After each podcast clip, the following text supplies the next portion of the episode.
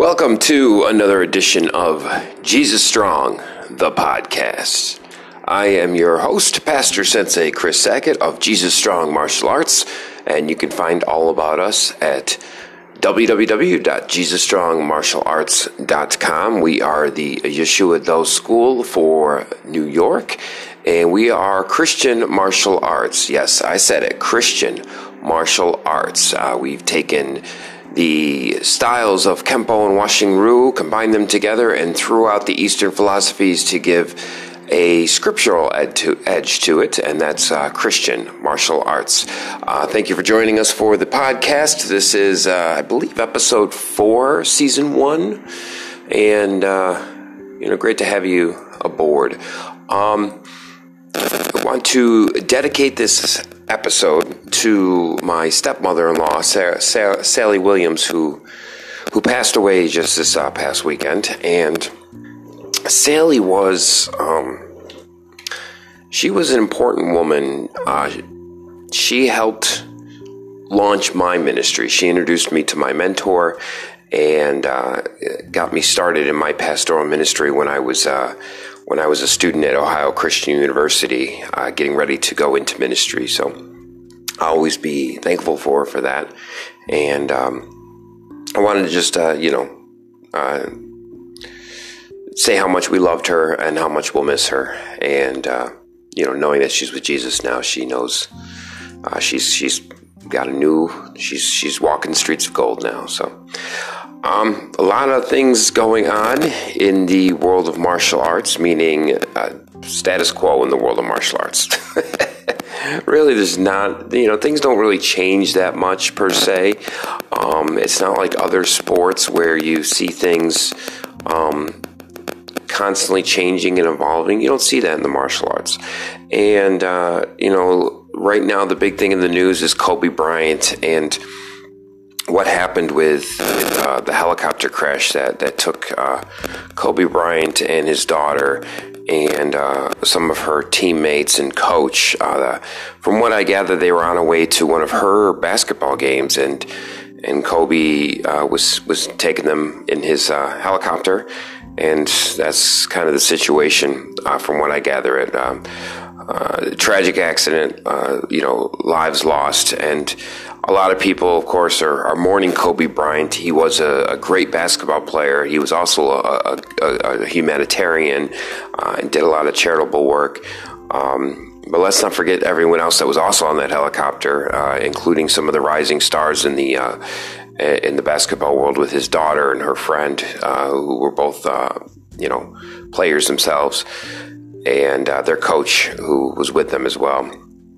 So it, it's a tragic accident you know, it's not something you want want to see happen, and it's not something you want to see on the news. Um, I found out about it, and, and this is getting back to to my stepmother-in-law Sally. We were actually at the funeral home, and we were making the arrangements. And I pulled out my phone while we were waiting for the woman from the funeral home. She was getting some paperwork, and I quickly glanced at Facebook and wow, Kobe Bryant passed away. it's just amazing how fast the world travels. You know, word travels nowadays on the internet. And and again, getting back to my statement that that martial arts isn't like other sports really. It's not like baseball. It's not like football and basketball where things are all celebritized. It's it's still more traditional about the athletes. Um, you know, there's two schools of thought when it comes to martial arts uh, especially with dojos. There's traditional and there's systematic. And traditional is you rise up through the ranks based on what your sensei says. Um, and systematic is more sport orientated. It's through a series of tests and uh, scheduled belt ceremonies and things like that. Um, that's why a lot of those a lot of traditional schools will look at systematic schools and they use the term McDojo because sometimes people go through the ranks really quickly. And you know, it's not, in my opinion, I'm not saying that those McDojos are bad. My, uh, my son trains at a systematic school as well as trains at my school, which is a traditional school. Um, he trains at two dojos. And the systematic school, I see, I see some really good athletes. I also see some that are getting through the ranks quicker than they should. Um, so my humble opinion is a traditional school can learn from a systematic school and vice versa. A systematic school can learn from a traditional school. You need that middle ground. You need, you need both, uh, in play for things to, to really work well, I feel, in the martial arts world and in the, uh, as far as karate as a sport in general.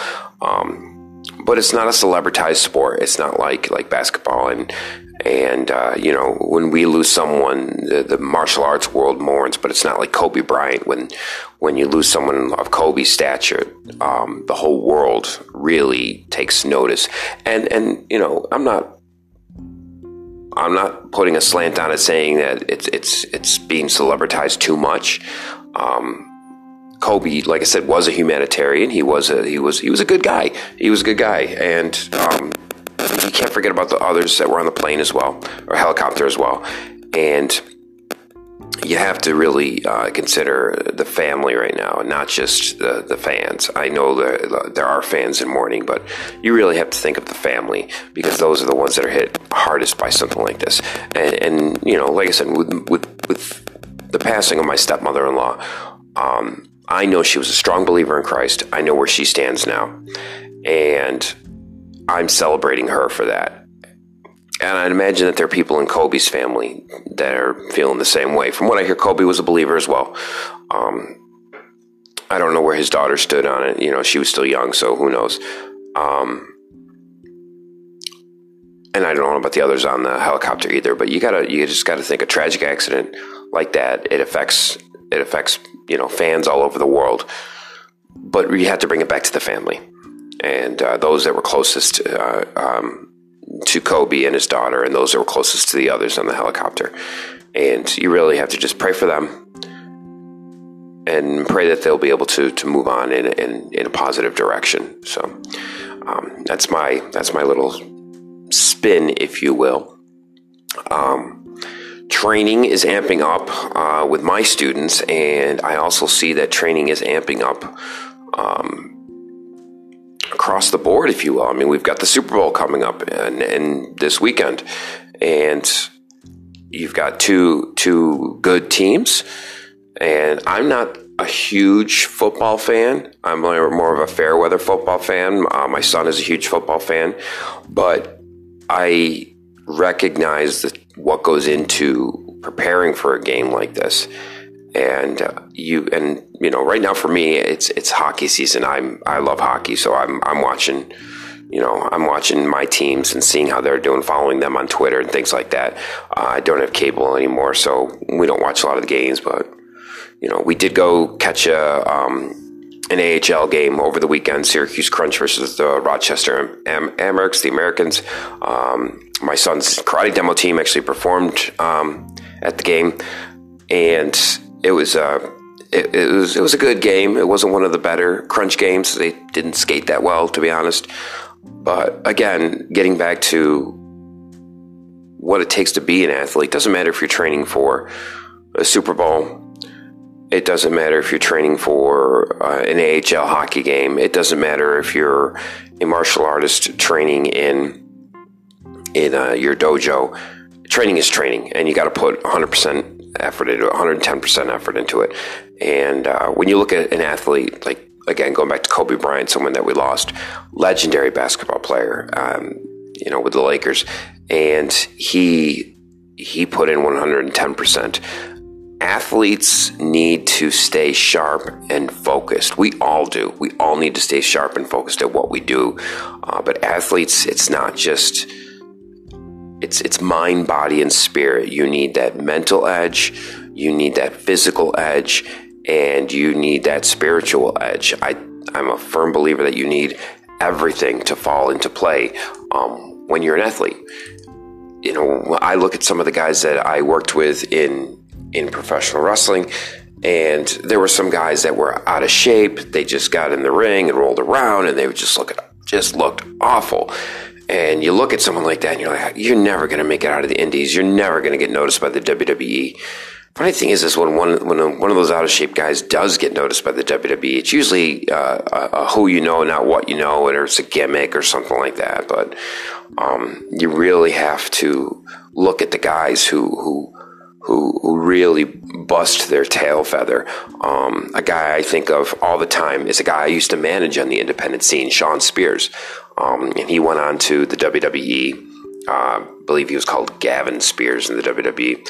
He's had a couple names, and he's now in AEW. Amazing athlete. Ronnie's one of the nicest guys you could ever meet, too.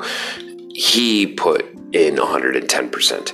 He's one of those athletes and you have to to to to to get up at that higher level. And again, if you're if you're a, Kobe Bryant or if you're you know if, if you're the, the, the Chiefs getting ready for the Super Bowl, uh, if or if you're just a, a you know 15 year old martial artist preparing uh, for for a test at your dojo, 110 percent, always always 110 percent.